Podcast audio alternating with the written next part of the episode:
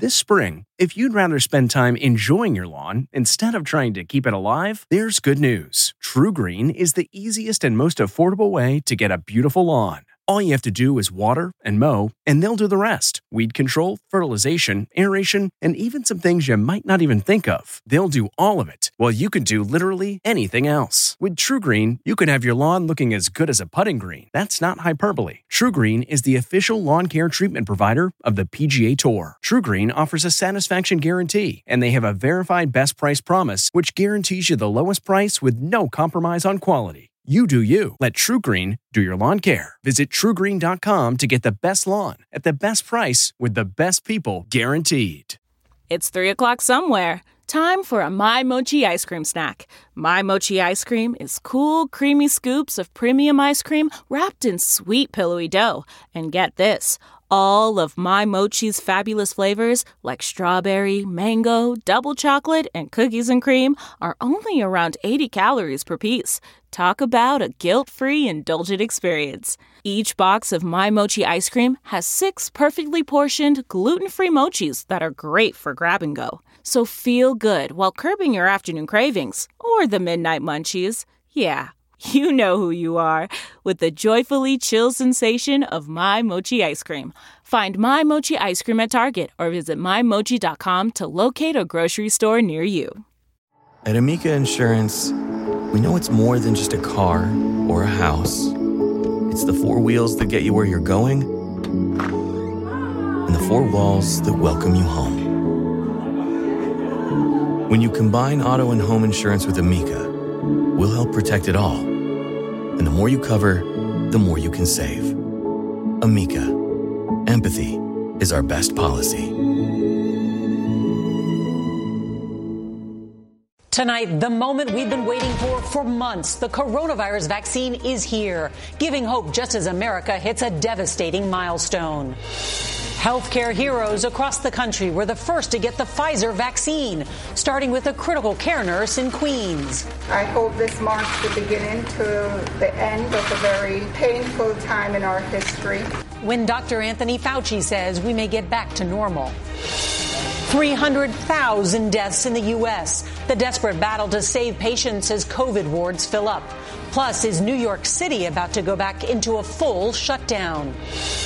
Breaking news Attorney General Bill Barr resigns. What President Trump is saying about his ally tonight. Joe Biden wins the Electoral College as expected.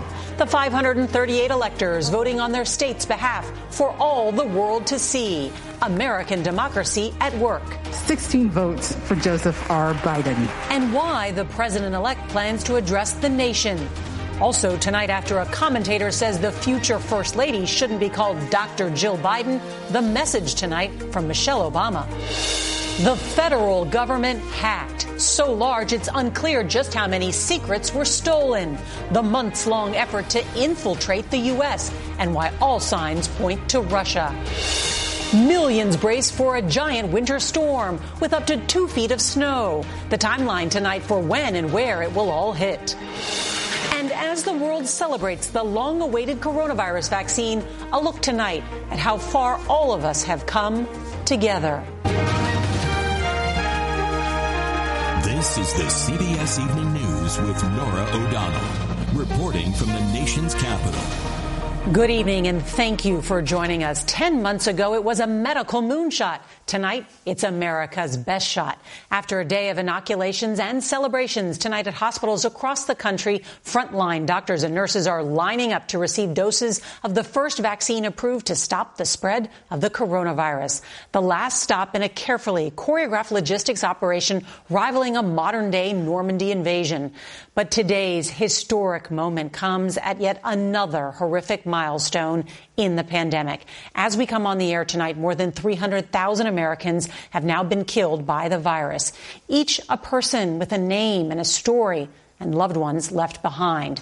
And with about 200,000 people now being infected in the U.S. every single day and ICU beds already filled at hospitals nationwide, experts warn many more people will die before they ever get their shot to take the vaccine next year. Now, those dire warnings are pushing cities and states to consider drastic new rules, including in New York City, where the mayor says they are on the verge of a full shutdown. And if all of that weren't historic enough, there's more breaking news tonight. Attorney General Bill Barr has just resigned, and the Electoral College has made November's results official, electing Joe Biden, the 46th President of the United States. So we have a lot of new reporting tonight for you and your family. Our team is covering it all. CBS's Mola Lenghi is going to lead off our coverage tonight from New York City. Good evening, Mola. Well, good evening, Norah. NYU Langone Health here is among the first 145 hospitals nationwide to get that initial dose of vaccine today, and they have wasted no time vaccinating their frontline healthcare workers who say they're eager to get this shot, as you can see here behind me today. One doctor telling me that they've spent this entire pandemic helping people, running towards those suffering, and now they're leading the way again, running towards the vaccine, they say, in the hopes of showing people that it's safe. At NYU's Langone Health Hospital, it was a shot of relief. I woke up today, I was, I was thrilled. Nationwide, frontline workers lined up to get their first dose. Critical care nurse Sandra Lindsay at Long Island Jewish Medical Center got hers just after 9 a.m., making her the first in the country to receive the authorized vaccine. I hope this marks the beginning to the end of a very painful time in our history. Across the nation, the first 500,000 doses were delivered and carted into sub zero freezers. From Madison, Wisconsin, it's, it's important because so many people have died. Into the arms of frontline workers at Ochsner Medical Center in Louisiana and Hartford, Connecticut. Some at the University of Pittsburgh Medical Center were overcome with emotion. I think it was just knowing that um, finally something has happened good in this year and I'm going to be the first person to be the recipient of it. 2.9 million Pfizer doses will roll out this week, with an additional 2.9 million next week, and 20 million by the end of the year. It'll take at least five weeks for the first phase of vaccinations to be completed. We have enough vaccines already purchased to ensure we can meet our goal of vaccinating every American who wants it by the end of the second quarter of 2021. Three million residents in nursing homes were also supposed to start getting their shots. Nearly 40% of COVID deaths have occurred in those facilities. But CBS News has learned that the Trump administration delayed the vaccine to most nursing homes working with the government's pharmacy partners, like CVS, to December 21st due to patient consent issues. But consent was no issue for these doctors and nurses, eager to get vaccinated. For NYU Langone Health's Dr. Tina Wu, today's vaccine is more than just a shot. It's a prescription to get back to normal. I haven't hugged my mom in a year, and I think that is one thing that I'm so looking forward to. Mola Lenghi, CBS News, New York. And that's the first Kentucky vaccination. I'm Chris Van Cleave in Louisville, Kentucky. The coronavirus vaccine going into the arm of nurse LaShawn Scott marks the end of a journey that started 24 hours earlier I know we still have a long road ahead of us, but I can see that light at the end of the tunnel now. The box of 975 doses of vaccine for the University of Louisville Hospital was among the first 150 to be packed and filled with 50 pounds of dry ice to keep the vials at negative 94 degrees. Then loaded on a semi, and an hour later, on board UPS Flight 3477 to Louisville. Every package is a person, we always say. In this instance, it's a life saving vaccine that can make a difference in someone's life. Those life saving packages passed through UPS's Worldport sorting facility and were loaded onto overnight flights. We're launching a very complex nationwide distribution program. There are going to be hitches and hiccups as we go. The boxes are equipped with GPS and temperature tracking the entire process is being monitored in real time from UPS's COVID command center. As soon as that box arrives in this facility or any of our facilities around the country, we can find it within 10 feet. In Dallas, delivery was personal for driver Paul Peroni. Just three weeks ago, he lost a relative to COVID. It impacts all of us. And so let's, uh, let's, let's let the healing begin. UPS and FedEx tell us they made their first day of vaccine deliveries on or ahead of schedule and are already filling up airplanes like this one with tomorrow's vaccine deliveries. But one of the challenges will be managing expectations. Walgreens canceled a planned vaccination event in Michigan today because their batch of vaccine hadn't shipped yet. Norah? All right, Chris Van Cleave, thank you. The U.S. has set records for COVID hospitalizations eight days in a row. And across the country, the number of patients needing intensive care is up nearly 80% from a month ago. We get more now from CBS's Jonathan Vigliotti. Tonight, the pandemic shattering records and taking lives. In Los Angeles County alone, new COVID cases are up 370% in just one month. With the increasing numbers even several weeks ago, that it was only a matter of time. Cases have catapulted around California, more than 30,000 per day. In the state's Central Valley, there are no ICU beds left. A little bit of bruising. Infectious disease doctor Dana Hawkinson at the University of Kansas Health System is not only juggling an onslaught of new patients, but fewer staffers. Today alone, about 270 employees called out sick, either infected or in quarantine, as other states are calling to transfer another 1,200 patients to his team. And this is because rural areas, which can be hit hard and have lower resources, just don't have the room or capacity. New Jersey's governor warns the next few weeks are going to be hell. The state now has the highest COVID death rate in the nation. And a dire warning from New York City Mayor Bill de Blasio. He says a full shutdown may be imminent as cases there continue to spike. What is increasingly clear is that all forms of restrictions have to be on the table at this point. Dr. Anthony Fauci says life may not be fully normal again until late next year. The vaccine right now is not a substitute for the normal standard public health measures of wearing a mask, keeping your distance. 86 year old David Childress among those who recently lost their battle with COVID. The retired firefighter and father of five was able to spend his final moments in the hospital with his wife of 66 years. Judy. So many families don't get to do that. I was blessed. I was just so blessed. And as the heartbreak continues, hospitals are dealing with the surge. Here at St. John's in Santa Monica, they've actually built tents for COVID patients in their own parking lot. Tonight across America, millions of Americans living near hospitals that are running out of space. Norah? In the parking lot. Jonathan Vigliotti, thank you. Tonight, President elect Joe Biden is set to address the nation after he was officially elected by the Electoral College. What is usually a formality took on extra importance this year, and tonight we're hearing from Republican lawmakers who, for the first time, are recognizing the next administration. CBS's Nicole Killion joins us now from Wilmington, Delaware. Good evening, Nicole.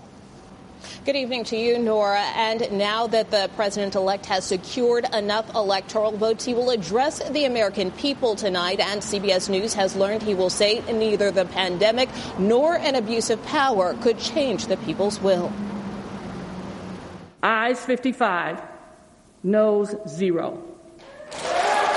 President elect Joe Biden officially sealed his win as the state of California pushed him over the top. Fulfilling their constitutional duty, electors certified the results in state capitals. I have nine votes cast for Donald J. Trump. School gymnasiums. The electors have concluded their business. And on Zoom. Please hold up only your ballot. Presidents and politicians, past and present, among those casting ballots. I am pleased to announce that Joseph R. Biden has received 16 votes for President of the United States.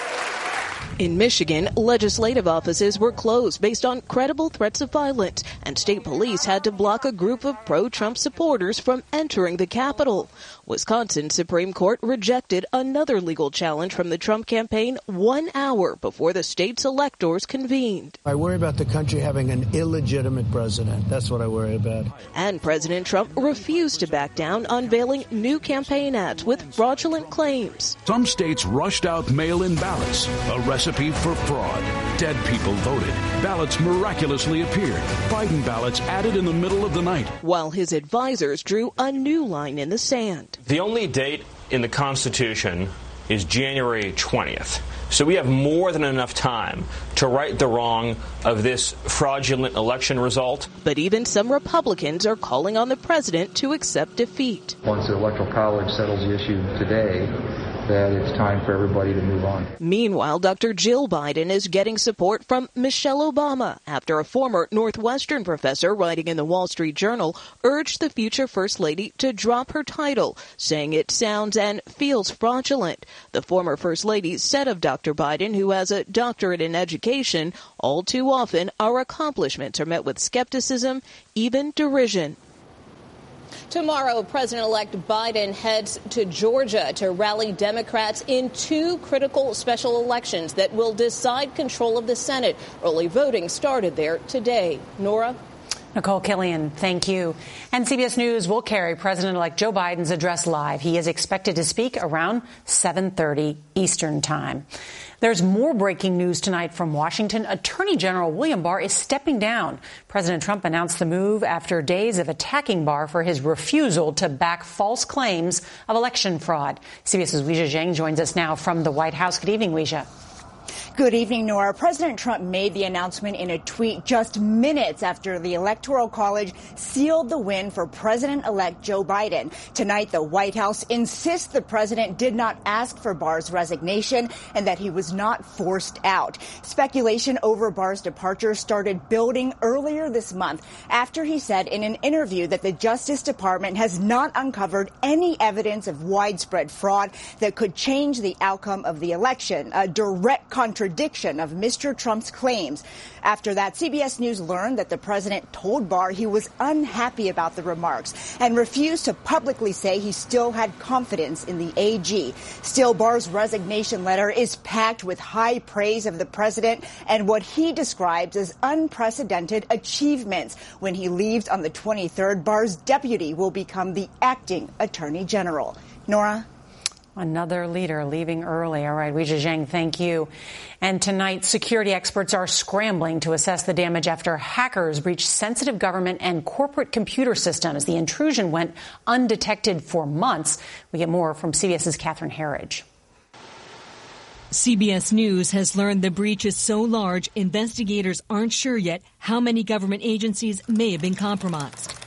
Preliminary evidence points to Vladimir Putin's government as being behind the attack. Does this hack have the signature of Russian intelligence? This definitely looks like the Russians. It was skillful, it was targeted, it was advanced. The cyber espionage campaign breached secure networks at the Treasury and Commerce Departments and possibly Homeland Security as part of a months long effort to infiltrate U.S. agencies and private businesses. The hackers exploited SolarWinds, a software program used to monitor computer networks, potentially affecting 18,000 companies and government agencies. This March, hackers latched on to a security update to burrow in. Chris Krebs, fired last month as the head of the government's cybersecurity agency, called it a pretty large scale hack. What makes this cyber attack stand out is the breadth and the depth, depth of the attack which mm-hmm. means that they could get into their email. They could see uh, the type of data that those individuals had access to. The hackers are said to be the Russian affiliated group known as Cozy Bear, which stands accused of breaching Democratic Party computer data in attacks tied to the 2016 election, and more recently, trying to steal COVID 19 vaccine research. What does the U.S. government need to do to deter Russia? We're going to need to push back a lot harder. And that probably means some kind of cyber warfare. Tonight, government officials tell CBS News the Defense Department is evaluating the impact on its networks, and Cyber Command could soon issue an order to limit possible damage from the hack, Norah. Catherine Herridge, thank you. Winter doesn't officially arrive until next week, but nearly 50 million Americans are under winter storm watches tonight from Southern Virginia to Boston. Let's get the forecast now from CBS's Lonnie Quinn. Hey there, Lonnie. Hey, Norah. Well, the storm that you're referring to isn't really anywhere close to New York City right now, but Wednesday it's going to be, it will be here. Right now, if you look at the maps, it's out around Colorado, and it's not much of a storm at all. It's going to get its act together. Take a look at how the computer models show it sort of, you know, moving through Nebraska and Oklahoma tomorrow with some snow. Still not a big story until it taps into the Atlantic coast, and then it starts pulling in all that moisture, and it really blows up. But how close that low pressure system, the storm itself, is to shore means the smaller the numbers will be along the I-95 corridor. The numbers that I see playing true are going to put big numbers down for, you know, Pennsylvania along the I-81 corridor no matter what. I'm talking 16 to 24 inches, maybe over two feet of snow in some spots. From Philadelphia to New York to Providence, about five to 10 inches, but right outside the city. I'm talking 15, 20 miles outside the suburbs see a foot or more, maybe up to 16 inches of snow. And last year in New York City, we had nothing. Could be uh, two, maybe three times that in tomorrow's storm. And for you in D.C., Norah, maybe one to three, a little bit more rain for you. Everybody looking for the snow. Lonnie Quinn, thank you. We want to reflect on what we've witnessed in the last 72 hours. In unprecedented speed, science won. After grueling months of research and hard work, American innovation won. But this is not the end. It's just the beginning. It's the beginning of a new phase of American life. It's the beginning of the most ambitious vaccination program in history. It's the beginning of the end of this pandemic. But we can't let our guard down now. In less than a year, we've lost 300,000 Americans, mothers, fathers, sons, daughters, neighbors, and friends. So as we see our nurses, our doctors get a vaccine that will make them a little less scared to go into work each day, and our older loved ones lonely, getting one step closer to seeing the family they hold dear, let's remember a saying popular at the beginning of the pandemic, we are all in this together. Because there truly is more that unites us than divides us. We all want to get back our normal lives. We all want our children back in the classroom. We all want to socialize with our friends and give hugs to our families. We all want this pandemic to end. The scientists have done their part. Now let's do ours. On tomorrow's CBS Evening News, the nine year old girl struggling to make sense of the pandemic by watching the news. And that's tonight's CBS Evening News. I'm Norah O'Donnell. Good night. Hi, it's Stephen Colbert, and I'm here to tell you about The Late Show Pod Show, which is the podcast of The Late Show with me, Stephen Colbert. And I'm here with my uh, producer of the podcast, Becca. Hi, Becca. Hi, Stephen. And how long have you been the, the producer of this? We've been doing this for two years now. Okay, and and what is it like to attempt to uh, get feedback from me about the podcast? Be honest about how quickly I respond to emails. You actually respond to emails surprisingly fast. Really? I, I think you might be the only person I respond to respond too quickly. Oh well, that's good. Yeah. I expected I expected you to lay into me. well, this was over the strike period. Oh, I had time. Yeah. See that that does that doesn't count. Sure, I responded to everything because responding to you putting reruns up on the podcast was like a form of employment. Yeah. And I felt like I had something to get up for every day. Yeah. So thank you for that. Listen to the Late Show Pod Show with Stephen Colbert wherever you get your podcasts. If you enjoy tuning in to the CBS Evening News, there are official t shirts, hats, mugs, and more available for purchase at ParamountShop.com. These products are perfect for any fan of evening news, and you can take 20% off with code EVENING20. That's 20% off all CBS Evening News products with code EVENING20 at ParamountShop.com.